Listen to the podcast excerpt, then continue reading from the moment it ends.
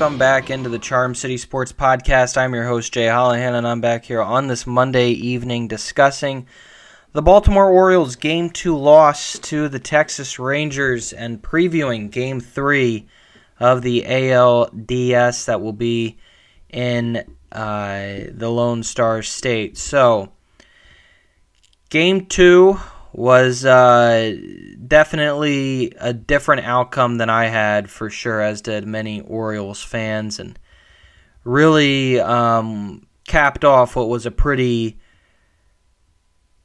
pretty rough day in Baltimore sports as the Orioles uh, got out to an early 2 0 lead, but Grayson Rodriguez couldn't keep it going, and, um, you know, the O's were able to, or the Rangers rather, were able to dig into the O's bullpen, um, and that, you know, had some major, major ramifications from the night before where Bradish couldn't go that far and then they had to bring in the pen and just things got completely out of whack.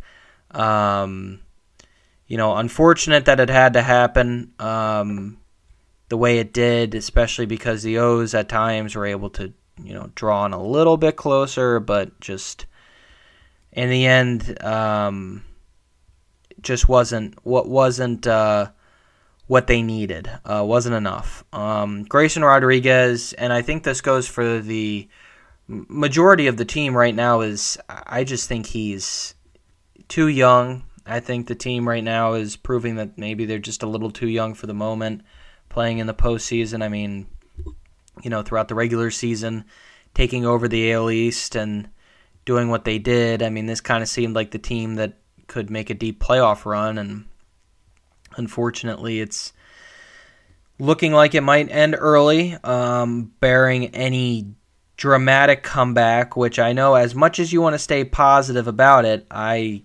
can't see a situation in which the O's pull through. So we'll get to, you know, um, we'll get to that now. We'll get to previewing Game Three. Uh, the O's have Dean Kremer on the mound, and he'll be pitching against Nathan Eovaldi you know, looking at it right now and looking at where you are, you got Dean Kremer on the mound. Um, you just got to hope he can go out and, you know, he's on.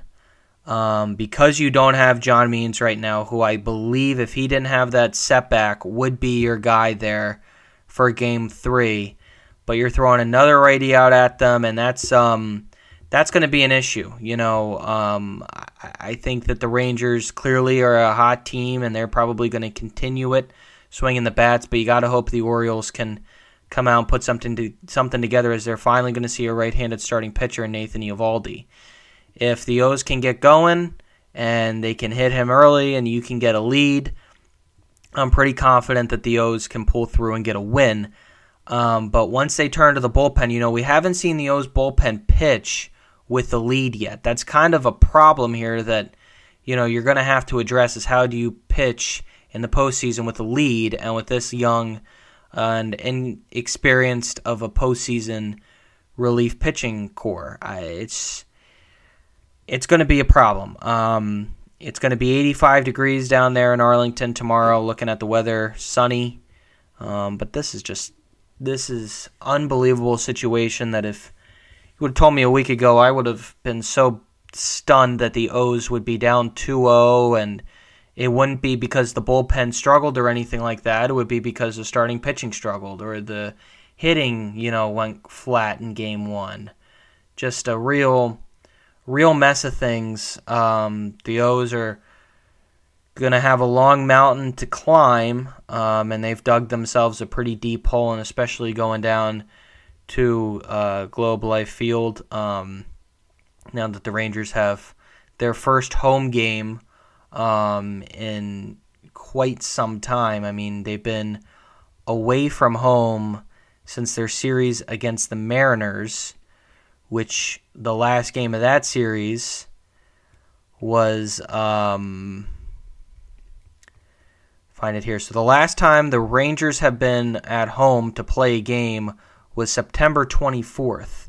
And you know that crowd's going to be ready to ready to rock. Um, and you know, so the O's are going to be going into a hostile environment, and they gotta they gotta be ready. But this is really tough situation to be in. But I'm you know really really um, if it does end up if they do end up losing tomorrow night.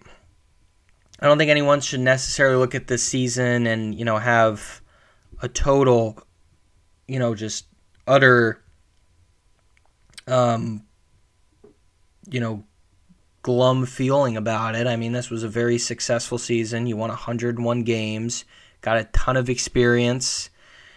You know, I feel like, you know, every year now with the Brandon Hyde era, we've seen them climb the mountain a little bit more, and hopefully, you know, this season will set up something big for next year. I mean, they got the talent to do it, they just need the veterans there.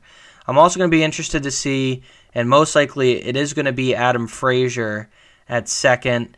I wonder if maybe if things go awry early for Dean Kremer, do they maybe think about bringing in a Kyle Gibson, you know, just to just to see. I mean, I you know, I, I can't see that actually happening, but maybe they do. You know, you start to look to your veteran guys a little bit more. I mean, you know, you've seen Aaron Hicks there in game two, he came through, whereas opposed to game one, he had that blunder there. But you know, just just really an inconsistent uh, ball club right now with the Orioles in two games. I mean, you know, it's uh, it's a shame. I mean, you know, they they pitched for the most part in game one, but they didn't hit. Then they hit, even though you know I think they were um, they we're fortunate that the Rangers, you know, had a lot of long innings there offensively, so their pitchers were cooling. So, you know, I think that also helped. But um, it's just you know, and with the big lead that the Rangers had, they weren't putting out their best stuff. So, wouldn't necessarily say they were inconsistent that they didn't hit, but they definitely didn't pitch. I mean, you know, give, giving Grayson Rodriguez a two-run league lead and he just can't come through. I mean, uh, it's unfortunate, but you know, it just proves to the you know uh, immaturity of this ball club. You know the what they need to improve on, and I'm sure Grayson Rodriguez is gonna you know um, evaluate it in the off season, and and he'll be better next year. And you know if they can somehow dramatically keep this going, I'm sure he'll be able to you know come out in his next start and and be be ready for. It. I mean that's the thing right now, you know, if they get though this win in Game Three, you know, you, the wheels start turning as to who they turn to if there is a Game Four. But if they can force a Game Four, then kind of that pressure and that doubt sinks back into the Rangers, who just like the Orioles are a bit inexperienced. So if the Orioles can just manage to get a win tomorrow and keep it going, there's still that chance. So again, it's not over even though it may feel like it, but it's it's a it's a big big hole that they have to climb out of. All right, everyone, thanks for tuning into the Charm City Sports Podcast. I'm your host Jay Hallahan. I'll be back on tomorrow night for the recap of Game Three, and if there is a game four, I'll be looking ahead at that. Um, but, uh,